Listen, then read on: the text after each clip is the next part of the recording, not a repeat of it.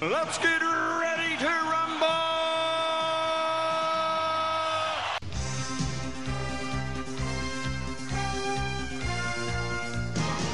Right. Hello and welcome to Netflix versus Cinema, being recorded on the day in which the government of this country has truly, truly become a carry on movie.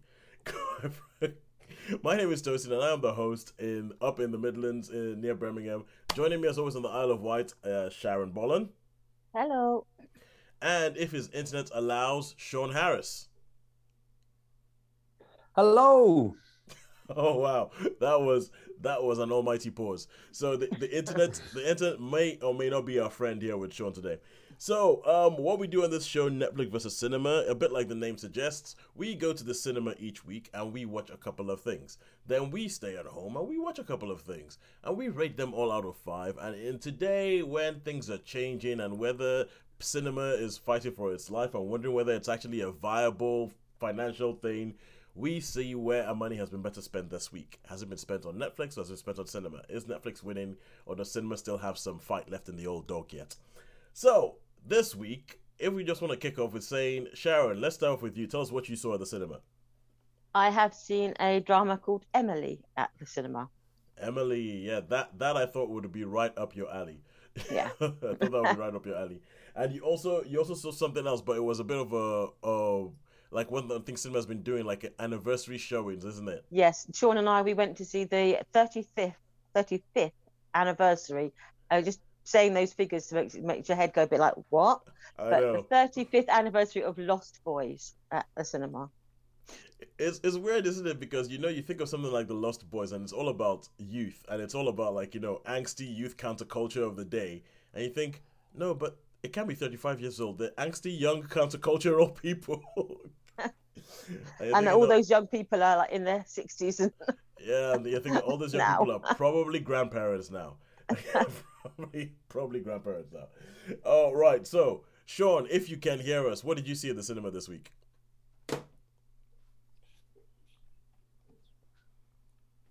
Okay, it looks like Sean might not be able to hear us. Or Sean might hear us in about five minutes' time. I'm not sure which one it is. So okay, but um, so with that, I think I I have d- seen nothing at the cinema, seen nothing at the cinema because I am really, really, really beginning to wonder whether my cinema going days are over. I'm beginning to wonder whether whether life has just said no. You have a child that's a certain age now, and that's it. No more cinema for you because everything that this is the last week has been busy, and it seems like every time. Let me put it this way: I had a chance to go to the cinema on Tuesday night. I was going to see Ticket to Paradise, and in the end, I just went. You know what? I think my my my life would be enhanced if I just stayed at home and slept. which is what I did. Which is what I did on Tuesday night. So I haven't seen anything in the cinemas. But at home, I have finished seeing She-Hulk. She-Hulk, Attorney at Law, which is it, it, it, Marvel's doing things. Let's just say Marvel is doing things. Sean, can you hear us now? I can hear you, but I can't. You're not moving, but I can hear you. Can you hear me? Yeah, we can hear you. We can hear you. Okay, I've, I've moved downstairs, so I've moved downstairs. So We can hope- hear I'm you. hoping it'll be a better signal. Yeah, we can hear you, and you But are I can't moving. see you. You're not moving. Yeah, we- yeah. Well, for us, you are moving. Sean. Okay, cool. cool. That's it. Uh, so, what did you see Oh, at the cinema good this then. week?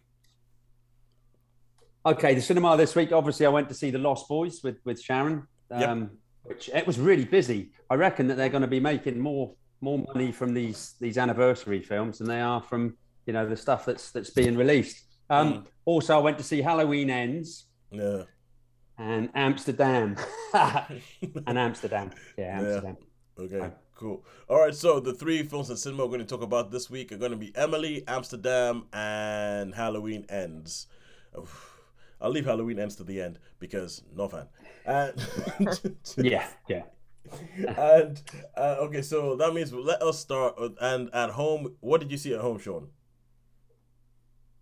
At home, I saw. Um, I think we're saving it till next week. The Rings of Power, but there was also a movie on Netflix called The War Below. Okay. Uh, So yeah, And I've said She She Hulk Attorney at Law. And there's something else I've seen that I will remember before the end of the show, and we will review that last always- because I yeah, yeah, will yeah. remember. I will remember what it is that I've seen. But let us kick off. Let us Oh, kick off.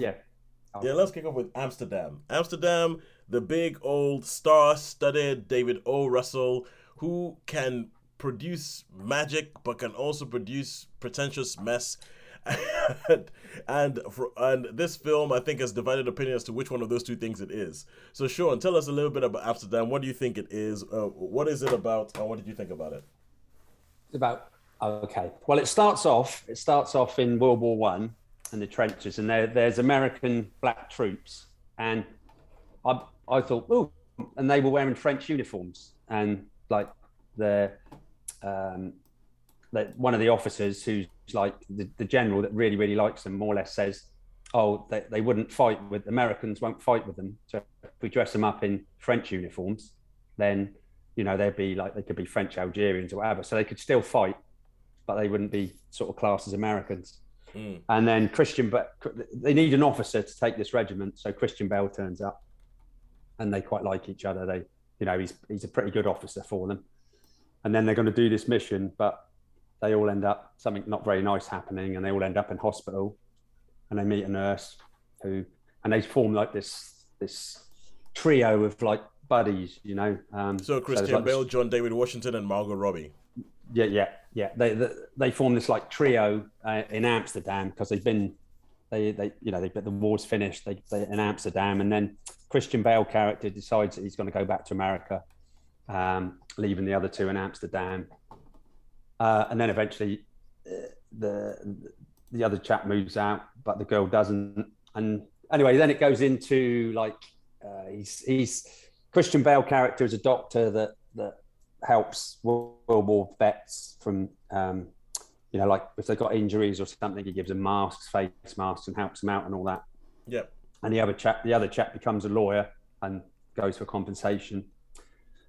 And then they, so it becomes like a private investigative film because it goes, oh, I want to hire you to to this lady. She gets killed, and then you Mhm. go into you go into, shall we say, the top society of. Uh, I don't really want to give away any spoilers now because this Okay, is. Um, all right. All right, all right. So, okay, no spoilers. But from what I can understand, this becomes kind of like a whodunit kind of screwball detective story. Would that be would that be accurate? the mark. Yeah. Hello, you there? Yeah, yeah, we're here. Yeah, Sean. I broke up. I broke up. Okay, the Margot Robbie character. So they meet up. So they all meet up together, and they they meet up and go through something, and they, they want to see this general. So yeah, I can't really say much more than that because I think it'll be a spoiler because Okay. it's, it's quite important the way it goes. So they're mixing with high society, and they're mixing with like lots of right wing, lots of white right wing uh, people, and so it becomes a bit of a, a bit of a mystery. Um, it's rather long though. It's rather long to be honest. Um, and uh, so it started off really good. It intrigued me. I really like the French uniforms. You know me with my Yeah, yeah, authenticity yeah, and you- stuff. You I really like, with your accuracy of anything Yeah. war related. and and I could imagine, you know, you know, because when I first saw them, I thought, what? Oh, French troops, but so they've actually got the French uniforms, and it made sense. You know what I mean? The the Americans won't fight with them, so they have to. You know, why are we wearing these damn French uniforms? Well, Mm. Americans won't fight with you. Um, Mm. Anyway, what I would say about this film is, I liked it in parts. It had a lot of characters in, lot, lot of you know, there was a lot, a lot of characters that turned up. Yep. I did find some parts rather laborious and a bit long and a bit dull, and like was, you know, it was really, really sort of padded out with stuff which could have Yep. been told. You know, there's a lot More, of more, interaction. more economically. Yeah, more economically. Yeah, there's a lot of interaction between the three of them, but the acting was very good. The acting was good. I mean, I always rate Christian Bale really highly. Um, but on the whole, I found it a little bit too long. Yeah. If you know what I mean, it's one of those films that just sort of dragged on a bit, and sometimes. I don't know. I don't know. Is the director a bit self-indulgent? Is he with some of his movies? Or Yeah. yeah, well, that's that's that's what I was thinking. That's my thoughts come to the fore. Was that you know this dude's a bit self-indulgent and he's, you know, he's he's Yeah. obviously playing around a little bit. And, I- I, I feel like David O. Russell is the kind of director that I feel a bit like him. You know the way I feel about Tarantino. I know that you, Oh, yeah. in your, I know in your mind, Sean, Tarantino can do no wrong. No, no. But for me, Tarantino does get indulgent sometimes, and he's Oh, yeah. best. He's best when he has somebody to hold him back. To to- you know, you know, when you're watching the film, you can almost sort of see somebody going, Uh, I don't think people are gonna get that, Quentin. You think you wanna? And if he has a if he has a big hit on his hands, and then they let him do whatever he wants in the next film, you know it's going to be like over three hours long, and you know that there's only going to be a small niche of people who are going to understand what he's doing. And I feel like David O. Russell's a bit like that. He hmm. directed The Fighter, where Christian Bale won an Oscar for. He directed American Hustle. He directed Silver Linings ah, Playbook. right. And so Robert De Niro, for instance, has become a guy who always shows up in his films. And so he and in these films you can see the ones where people didn't didn't expect that much from him because they're tighter. But hmm. then when he has a hit and things go well, it goes a bit out there and you get like there's a film called I Heart Huckabees that he did that is very, very some would say out there, some would say daring, some would say self-indulgent. And so so yeah, with David O. Russell, I expect that he's going to do something very, very esoteric. He's going to do something very his own thing. And some people would think it's a genius, and some people would be like, that was a load of hmm. nonsense. Yeah, th- this had a bit of both. This had a bit of both. It had some good moments and it had a lot of laborious moments. So, um, yeah, I mean, it was okay. It was well acted. It was quite um, quite interesting, but it was no, you know, no sort of gem, no hidden gem or anything like that. so how many stars would you how many This, stars would you this give would this would be a three star, just a straight Alright. three star, an okay movie. Yeah. Three stars. So three stars for what was it again? Amsterdam. Amsterdam. three stars for Amsterdam. All right, cool. And now we go over to we go over to um streaming stuff, Netflix and Friends. And Sharon, you didn't see anything at home this week, did you? Um, not on streaming. I did a. The only thing I saw was a, a long documentary by Lucy Worsley on the suffragettes. Um, so I don't know if it. That's the only thing I had seen on at home, and that was on a catch-up service. I saw that on BBC iPlayer. Oh no, I think that counts. yeah, that works. Yeah, that, Yeah. works. that works. Okay. Yeah. Yeah, you've seen the whole thing then. Yes. All right, cool. Talk to us about Lucy Worsley. Right, Lucy Worsley is a historian, and she does um, British historian. Uh, she does um, she does a lot on the royals. She does a lot on sort of women in through history. She has women's place in sort of history at the time. So she is sort of like an expert, and she's a, a, a scholar and a writer, and um, she's humorous as well. So she did this. It's an hour and a half long documentary about um, the suffragettes. And she and And- she she does love dressing up, doesn't she? She Is does that- dressing up. And so is that throughout the this, blonde- She did dress up. Is that the blonde lady with the um? You know, she's She- got like a, a She has, of she, a she has a bit of a lisp. little, little tiny bit of a lisp because Yes, she's brilliant. that's the I love one. her stuff. I love her stuff. yeah, so this was i hadn't seen it uh, before it's, it's a couple of years old now um it's i think it was originally made to tie in with the anniversary of the the women's suffrage movement when women actually the anniversary when women did get the vote. But it's for, for all that it was you know it's a fact gripping gripping story. Uh, basically it starts off how um the fight for women's voting. It started off with the suffragist movement which started in the sort of victoria's day in like the mid in like the 1850s and for the first sort of 50 years of their existence they basically asked politely saying you know women should have the vote because there was a fight going on about um, it started off about addressing women's lack of rights in that people could be they had no right over their property they had no right once they were married their husband basically owned them owned their property and owned their children. And they had Mm. no basic rights of their own. And it started off over with it started off joined hand in hand with like the temperance movement where people campaign for people to sort of abstain from alcohol because basically what was happening men would be leaving the factories and then on the way home they'd be passing half a dozen pubs. And so potentially by the time they got home they'd have like pence left and they would hand over to their wives because their wives had no money means of earning an income had no money of their own would Yeah. be given like three pence to feed them and like 10 children. And women were absolutely in desperate situations. They had no recourse in law. They had no one who would support them. So the women's suffrage movement started really early on in like the 1850s 1860s so by the time it got to sort of 1905 women were basically fed up of asking politely for 40 years to be completely ignored. So the um, the radical sort of women's suffragette movement started with people like Emmeline Pankhurst, who decided that if polite means are not working, we are going to take more direct means. And this documentary charts basically the escalation from from starting off basically writing petitions, rallies, and speeches to actually turn, turning radical. And one of the first acts of what they were doing was um, deliberately getting themselves arrested and deliberately getting themselves sent to prison. And a guaranteed way of getting sent to prison in sort of 1905, 1908 was actually assaulting a police officer. So whenever they were challenged at rallies, they would like spit at police officers, and this would basically get them arrested. And so the sight of respectable middle class women being hauled in front of the courts and got generated a lot of publicity. And so, so then there was his campaign basically to get arrested and get sent to jail, even So- though the so- treatment. In, So with it's it's weird that I'm thinking this, but I'm, I'm kind of like, even though it's a documentary, I'm like, and it's history. I'm like, Sharon, no spoilers. But but but obviously with Lucy Worsley's particular time, I'm guessing that with this, you would have seen a lot of her dressing up. There would have been a lot of her yeah, dressing up. There dramatized. yeah, there'll be a lot of dress uh, uh, and all that. How is her telling of this story? Because I know that there's been a lot of different ways. There was even the film Suffragette, where they had, Yes. was it, Carey Mulligan in it? And Terry I know it Mulligan had- in it, yes. yeah, and it, and it had it had um Meryl Streep in a small role, but Yeah, she but- plays Emmeline Pankhurst. Pankhurst. Yeah, she. Yeah, so and Helena and- Bonham Carter. yeah. So, but with that, who um uh, how was Lucy Worsley's telling of this whole thing? Yeah, so they get basically actresses to take a part of a well-known suffragette, and then they dramatize it. So they read their own letters, their diaries, and their accounts. So the story is told by Lucy Worsley talking direct to camera, but also these actresses saying, "This was my experience of being force-fed in jail."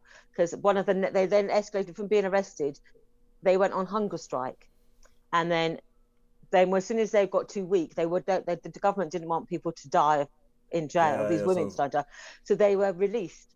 But then when that didn't really stop the suffragettes from, they didn't shut them up basically. Yeah, They were still being arrested and still going on hunger strike. They started force feeding these women by forcing a rubber tube up their nose and then down into their gullet and then pouring liquid egg and Yeah. milk down into their throats. Mm. And they were, one of these women was sort of dramatically saying, This was my experience of how I was force fed while I was in prison. And then it, it escalated to women chaining themselves to rails. To on one day, they had a mass campaign where they were going to smash as many windows as possible in London, and something like 287 properties were damaged in one afternoon, where they synchronized themselves, they concealed themselves all around London, and as, as soon as the Big Ben struck, they all started smashing windows, Ooh. and they caused the equivalent of something like 250,000 pounds worth of damage in one afternoon. So this was a serious campaign, but they still were completely ignored. And it was only basically at the start of the First World War when they called a truce, saying that we will no longer participate in our direct action. We will support the war effort. That they were actually beginning to start to be taken seriously. So it was a long, long campaign, and women were actually given the vote. Some women over age 35 who owned property were given the vote in 19, um, 1918, and then all women over 21 were eventually given the vote in 1928. So it's basically that long struggle to say um, what, how, why women got to so they're so desperate to have a say um, and to have a vote. And we see today the situation where we've had women prime ministers, and sometimes that works out okay, and sometimes that could be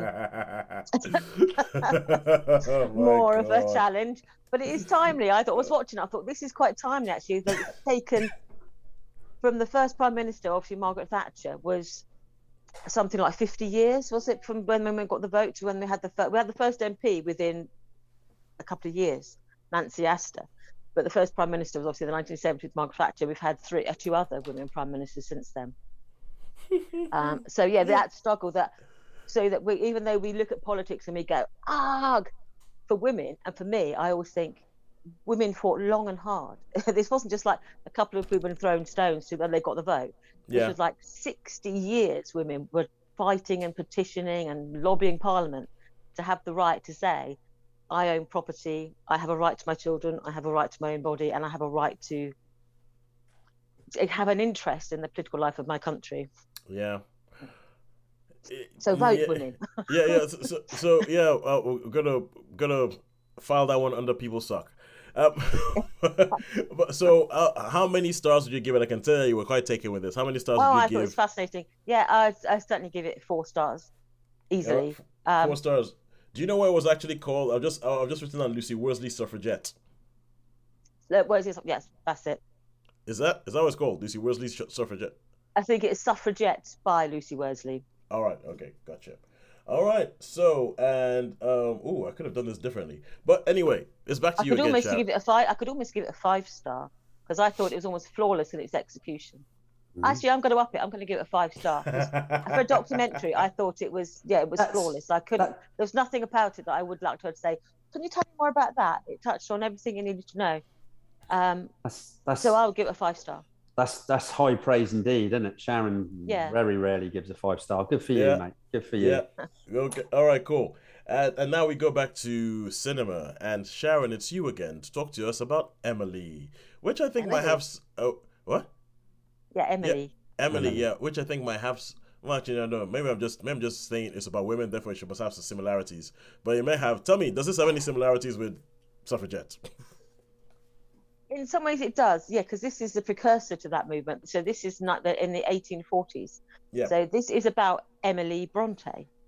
Mhm. And Emily Bronte, um, some of you may, some of you may not know, but Emily Bronte was part of a family who grew up at Haworth Parsonage on in North Yorkshire, in not North Yorkshire, in Yorkshire, I think it's West Yorkshire, in Yorkshire. Um, they were the the children of a parson uh, in a country uh, parish church, and it's on the edge of the moors. And the extraordinary thing about this one family is they produced, they had six children, but four of them basically went on to do extraordinary things. One was less so, but their three daughters in particular, the three daughters that lived, they had two that died. The three that lived in particular went on to produce from this one small parsonage um, Charlotte Bronte, who wrote Jane Eyre, and Shirley and Villette and the Professor. You got Anne Bronte, who wrote what has been described as the first feminist novel, um, The Tenant of Wildfell Hall, as well as Agnes Grey. And then you've got Emily Bronte, who wrote Wuthering, Wuthering Heights, which by anyone's standard is an extraordinary novel. So this one small place inspired this sort of great works of fiction.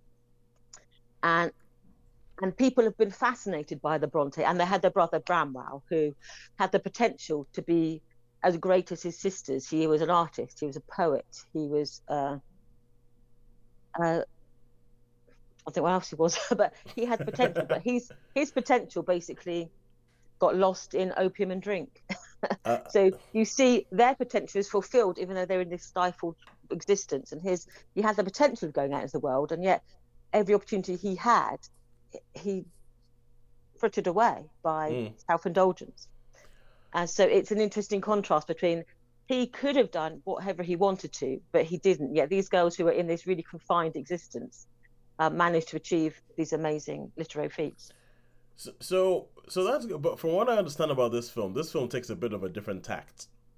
Absolutely, yes. So people have been fascinated for years by the Brontes. They, people have been trying to work out what made them tick. How did this small parsonage, because I've been there and it is small, Yeah. how did this one small party produce all this? And this is a film where we don't really know because they didn't write diaries as such. But all we know about them is a few letters, which later some of their family members burnt some of their letters.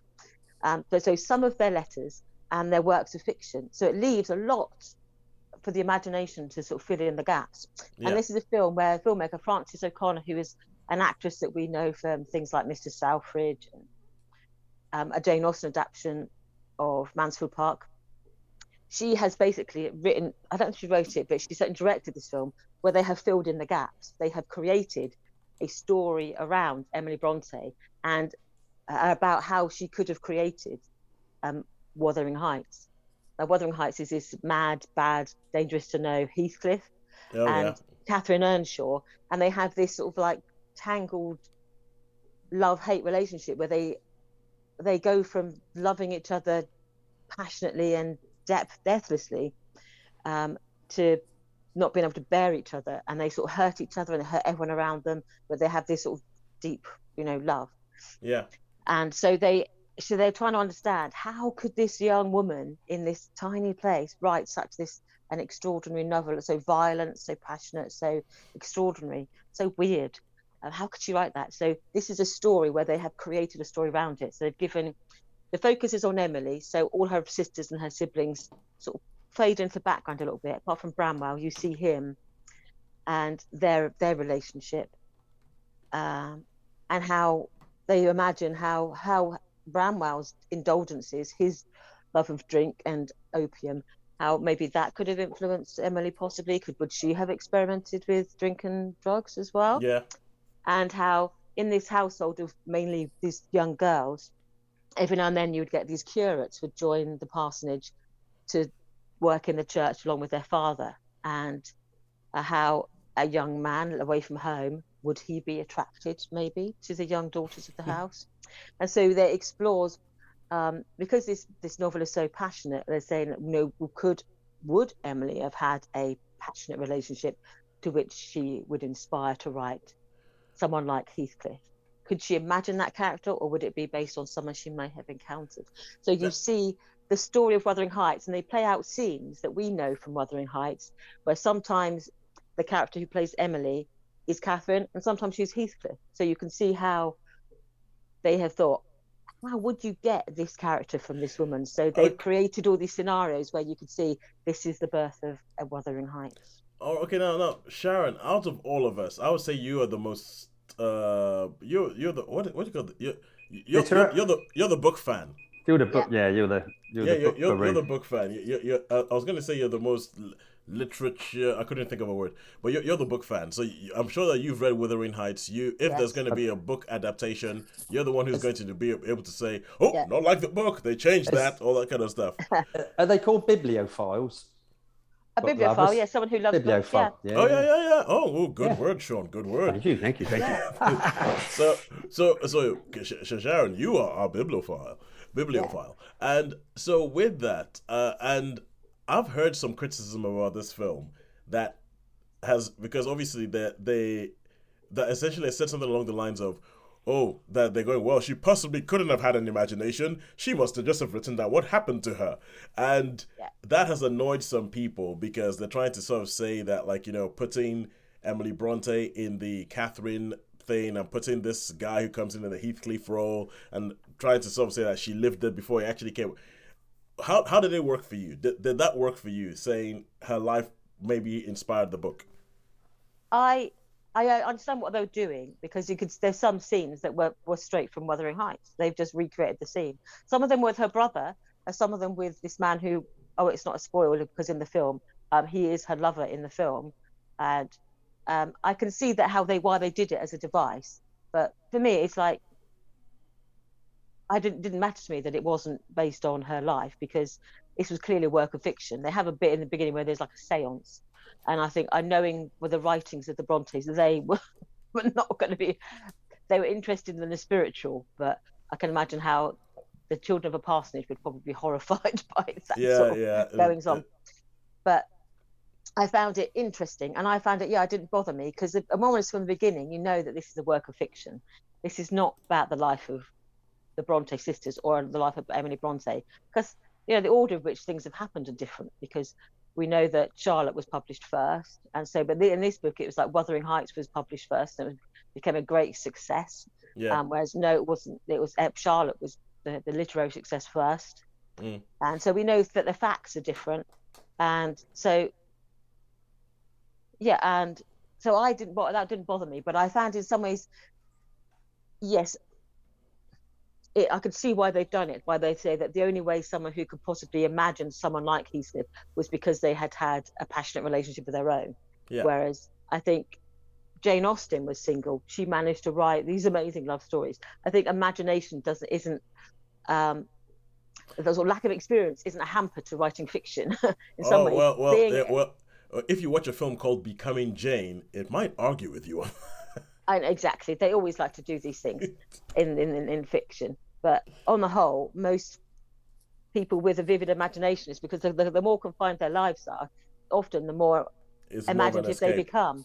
So, and then living on the moors, you can. I've walked across those moors because I have done the Bronte Pass um, pilgrimage, and you can imagine if you if this was your playground, you had the howling wind, you had the changing weather, you had the landscape. You would imagine something as passionate to meet that sort of landscape, and and you Well, listen and you read. They read widely. The Bronte sisters. They read everything they could get their hands on, and so their imagination was being fed constantly. So I don't think it's inconceivable that someone who hadn't had personal experience could yet still imagine these extraordinary things. Right, cool. So how many stars would you give it? Yeah, I liked it. It's, it's quite a long film and it can be gloomy in places because you know the life of the Bronte sisters wasn't a bunch of laughs. So I, but bearing that in mind, I still really liked it. so I would give it a, a four because I Ooh. thought it was yeah, and I I liked the characters who played the sisters. I think they always do. I always feel sorry for Charlotte because she's one of my, and I like Anne as well.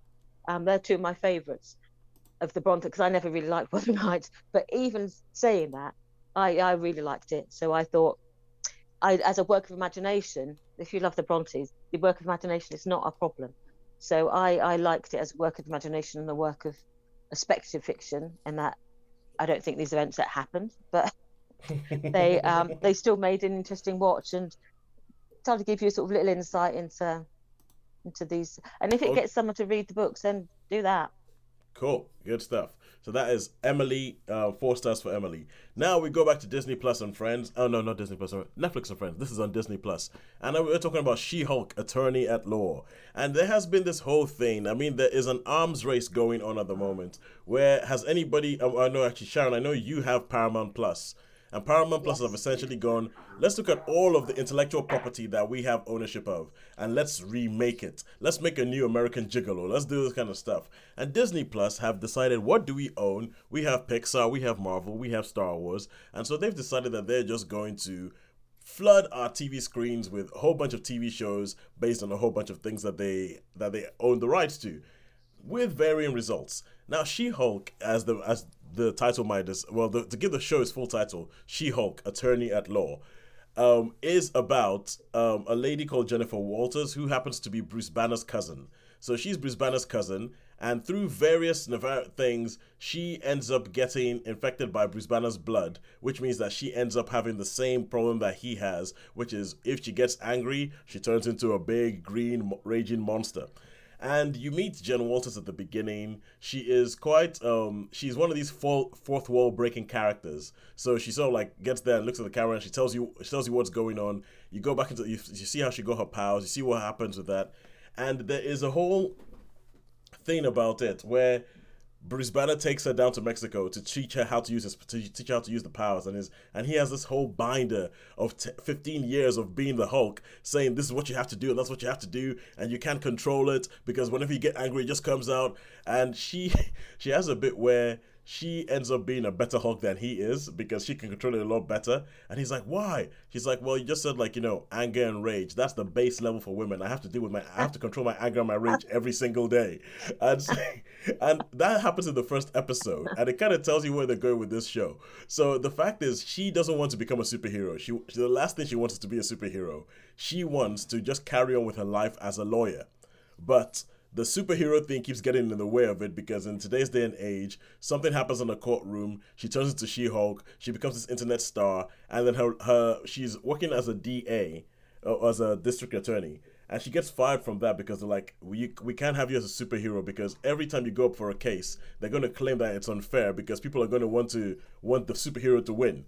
So she ends up getting she has no job but gets hired by a law firm that doesn't want her as Jen Walters only wants her as She Hulk. So they want her to be a, as a lawyer, but as a superhero at work. Because they say they're starting, they're st- setting up a superhero law division, and in this superhero law division, they want to do things like, um, ha- if if there's any collateral damage from a superhero's um, events, they're gonna represent them. That kind of stuff, and it becomes this sort of law comedy. It becomes a law comedy that is not in any way, shape, or form interested in villain of the week, isn't interested in let's go have a big punch up. It's not interested in any of that whatsoever. It is a law comedy that makes fun of a lot of the stuff in the MCU. And it is uh, and I really like this. I really really like this. I thought it was really good. I thought it was quite fun. I think it is uh, and and uh, we've seen more and more of this happening.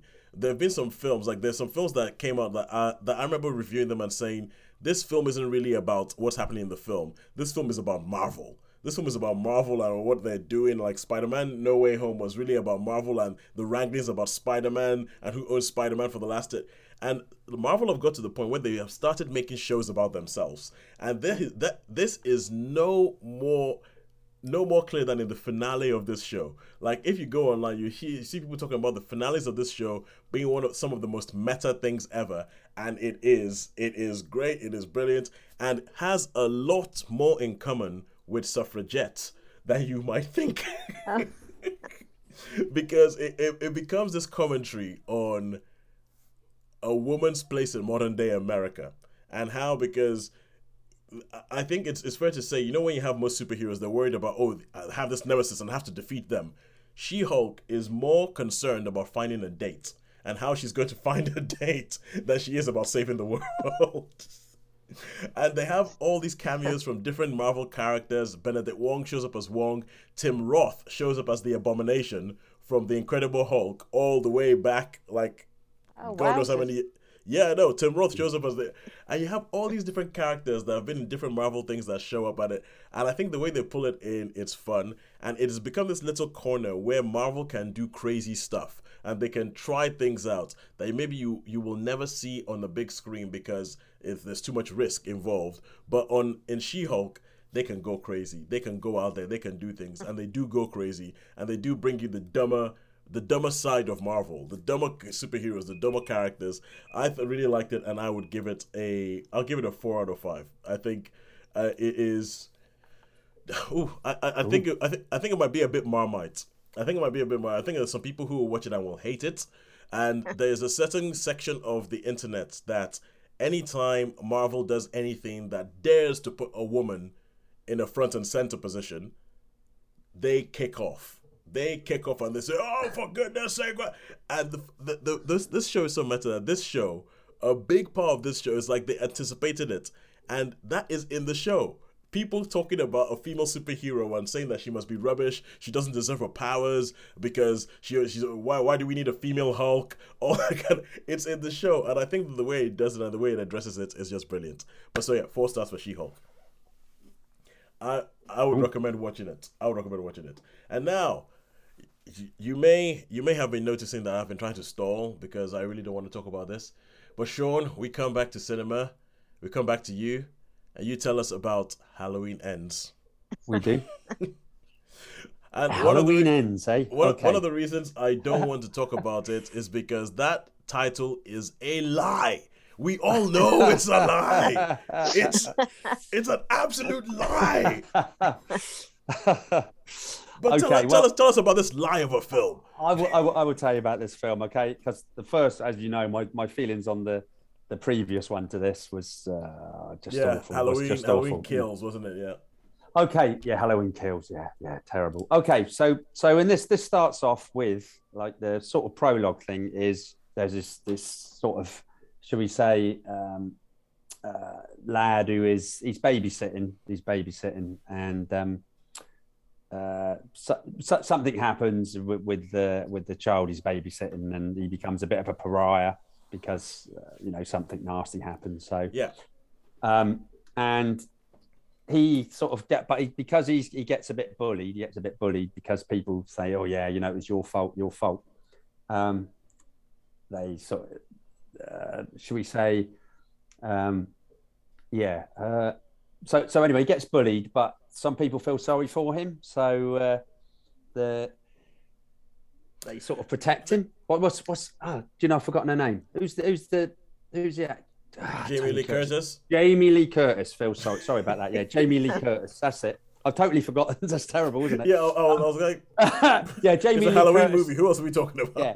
So she feels a bit sorry for him because she knows about victimization and she sort of rescues him for a little bit. And he's like, "Why you rescued me?" And then he has a bit of a relationship with with uh, the granddaughter, Yeah. and uh, then one day he's on his own and he gets bullied and he falls he falls down and he falls into this this place and he starts to become a bit a bit strange and um, obviously you know there's there's like you say, it's quite funny i don't know how to do this without putting too many spoilers in No, you, no, you sort of uh, uh, okay, look, look, Sean. It, it's a Halloween movie. Okay, Mike yeah. Myers is going to come find some Yeah, yeah, convoluted yeah, so- reason so- to come back. So, so yeah, so so anyway, so yeah, he falls under this bridge thing. You know, there's something going on because because you get the lead up at the start about something at this bridge. Anyway, he, he gets sort of chucked over a bridge and he ends up going through this sewer thing where obviously he he um it's like a transference of power, should we say? It's like a transference of power. yeah. So, so like you're saying about Halloween Ends. Is he like possessed then? Yeah, no, the- not the- really. Well, well, not really. He just like he's like Michael because he he becomes a bit angry. He says, uh, "Michael, show me how to do it." Because obviously this Oh, whole see. town in Huddersfield, show me, show me how to do it. Show me, show me what you do and all that. And uh, so yeah, Yeah. so it's like it's like the passing of the torch, shall we say? And then and, and then a whole bunch of people get stabbed and that's, killed. that's it. It's quite long. It's quite long. It's a real long lead up to it, and it's like, come on, come on, something happened. Something happened. We know what's going to happen. However, having said all that, having said all that, Okay. there are some real nods to the original. There's some real nods, and they're almost mm. shot for shot scenes. There's a there's one I remember, and I thought, wow, there's a bit on the stairs where he's looking through the, the stairs of the barrier. So, and he's just like the head's through there, and and there's quite a few, and there's nods to Psycho in there. There's like so, should we say Okay. shower?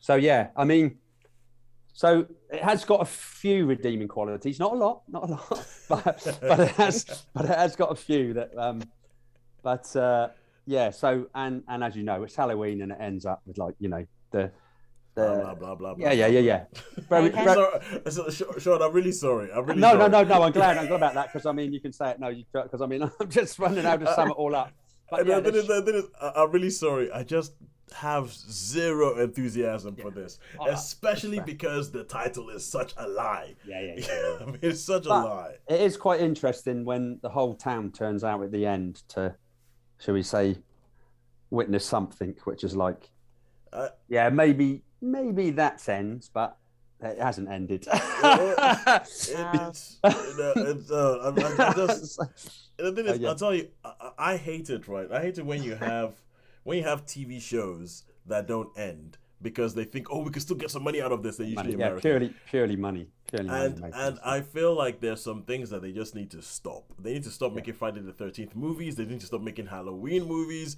because there is nothing that you are bringing that is new. That is and and and I will never find out if they actually do do do do, do something that's new. I know that I know Jamie Lee Curtis has said this is the final time she's playing Laurie Strode, but Mm. we've heard that before. We've heard that before, yeah. It's all to do with this, isn't it? You know what I mean? it's, it's all to do with money, and, Yeah. and I mean, and uh, this is a character that has been killed multiple times. Both of them, Mike Myers and Laurie Strode, have been killed multiple times, and you're still getting Halloween movies. And uh, uh, uh.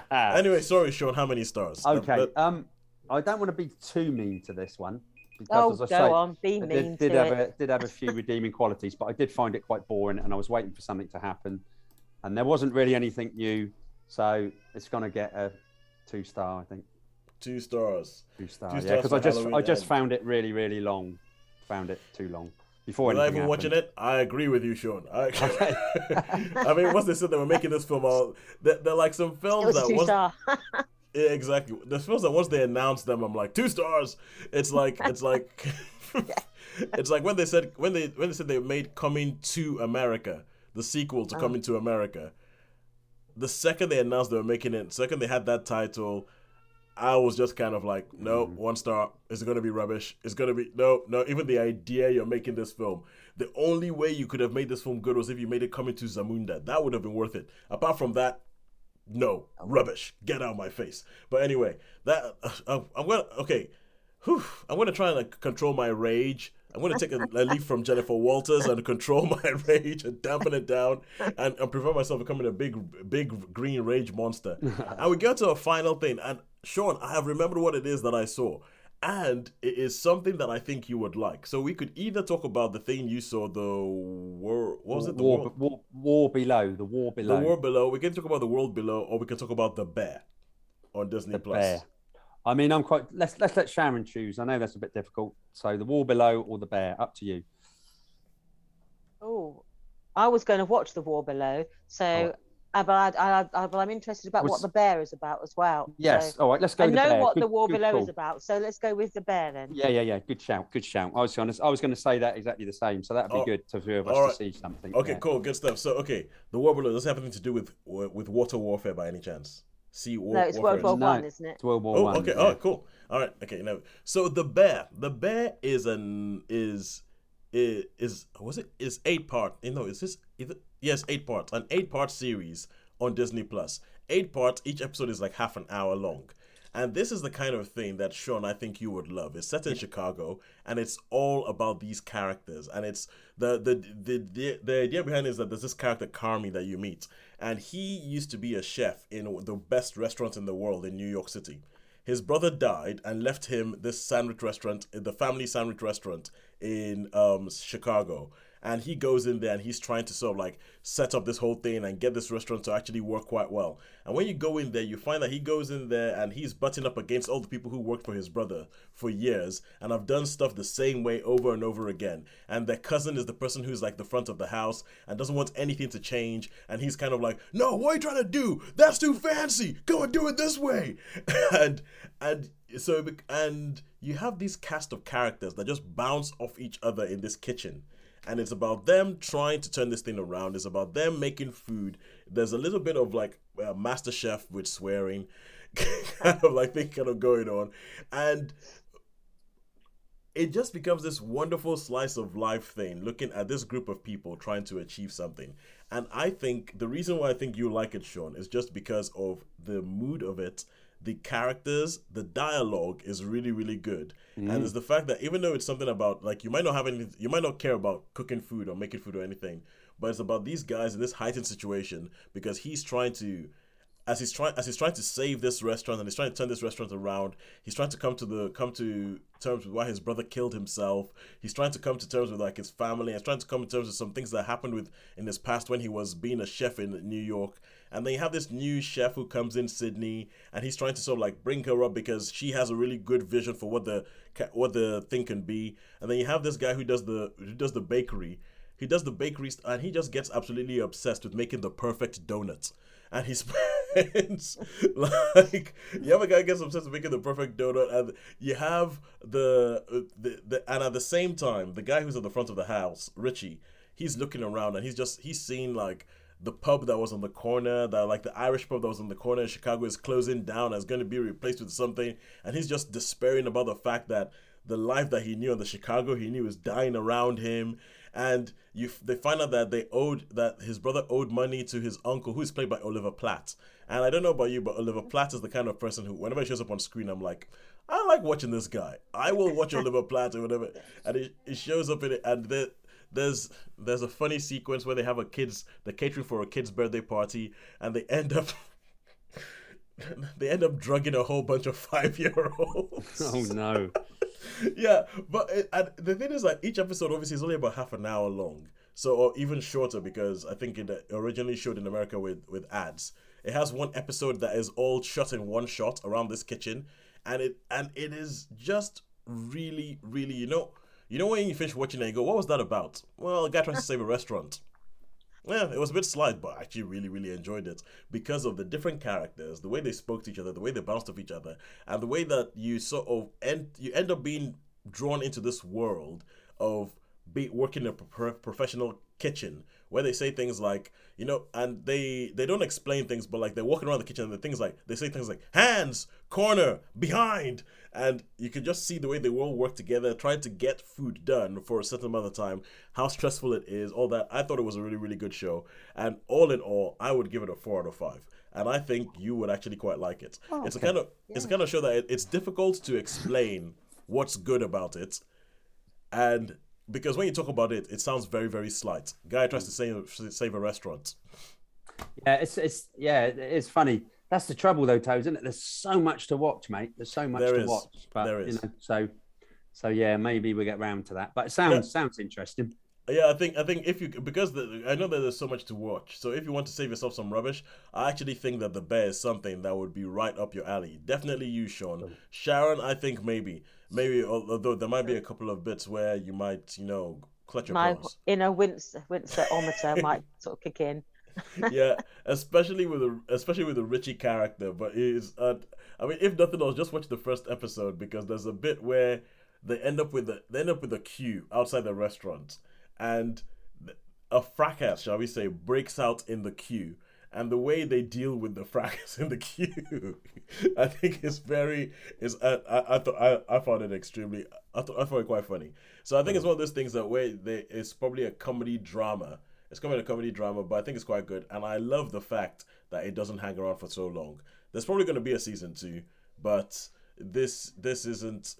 I, I haven't gone to the stage yet where I'm like, oh, why why should I? Why, Why would I watch another? Hmm. yeah, well, that's the thing is, good. I, That's good. I, I might not watch the second one. I might not watch the second one, but the first one was good. It's like oh, I was thinking about this. You know, the, you know, talking about stuff that should have ended, that should have ended early. Mm. I was thinking about the TV show Heroes. Did any of you watch the TV show Heroes? I, I, I think I caught a couple of exercise, a couple of episodes, but I watched the first two seasons and then Mm. I gave up after about the third episode of the third season because, as you say, it Yeah. like it was flogging a dead horse. is that the It one was. where there's like one of the one of the heroes trying to kill the other heroes to get their power or something like Yep. that? Or Yes, that, yeah, yeah, yeah. I, I, I watched Sylar. That's it. Yeah, I watched a couple. Save the suit, save the cheerleader, save, Save the the, world. cheerleader, save the world. Yeah, and and Heroes. I remember the first season was so good, and Yeah. you could almost see where they thought, "Oh, this is so good." And they, um, for me, one of the biggest problems was they had a good bad guy, and then they went, "Oh, we can't get rid of him because you can see the point. You can see the point where they almost did a reshoot where that was the point where that guy would have died, and then they came up with some." Weird nonsense to say, oh no, he isn't, and they came back in season two. He's still around, and that one decision destroyed the whole show. Yeah, as far as I'm concerned. But anyway, um, my point is the bear is not heroes. it hasn't. It hasn't done that. It has not done that. Anyway, that is it. So with all that today, I.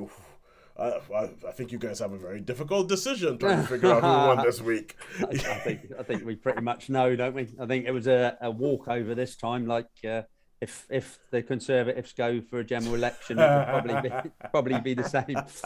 So we can look at cinema as the Tories, and the, if it was an opinion poll, cinema would be oh. the Tories. Oh, oh, that is oh, oh, oh, only for this week because I like only cinema. for this week. Oh, I know I like cinema. Cinema's had a bad. We've had a bad time this week. So, but I mean, I'm sure it'll like get the better. country. We've, They got- we've had a we- yeah. There's like, yeah, yeah, it's true, it's true. We got like, I don't know what Black Adam. I don't know if I'm going to enjoy that or not. But that's that's out, isn't it? Black Yeah, Adam. yeah. Black Black Adam. I'm expecting Black Adam to be solid and by the numbers, and uh, and to be a to be a middle of the road three star film. That's what I'm expecting from Yeah. that film. To yeah, yeah. See, I like The Rock, but do I like The Rock enough to want to go to see a superhero film? That's Well, my question. That's my debate. Yeah, My I inner understand that. debate. Yeah, we'll see, and we'll, we'll see if I actually make it to a cinema. Right, that'd be cool. Right, so That'd so be nice. it's going to be a bit hit and miss whether I get to do next week and the next couple of weeks because I'm off to Thailand on Tuesday. Oh yes, yes. so Don't I worry. will try. I will try, but if I can't, I can't. I'll, I'll Don't- keep in touch and. Yeah. Don't you worry, Sean. You know our policy. When Sean's in Thailand, we'll take whatever Sean we can get. but we will not expect we will not expect or put that on him to be up at two o'clock in the morning to talk to us. And All I'll right, just cool. have to bite the bullet and watch stuff. yes, and, I, and I will actually have to get to the cinema. Oh, but uh, until next week, then it's a goodbye from me. it's a goodbye from me. And a goodbye for me. How do you say goodbye in Thai? Uh, they basically got the same, like it's just the same, like car, car, sorry, cap, cap, cap, Sawadee cap, cap, cap, Sawadee cap, cap. yeah, cap, sorry, cap, same thing, yeah. All right, cool, good. Until next week. Yes, and we will get we'll get like I'm sure we'll get Facebook updates on exactly what Sean's up to. Okay, okay. See you guys. See you later. Bye. Bye, bye.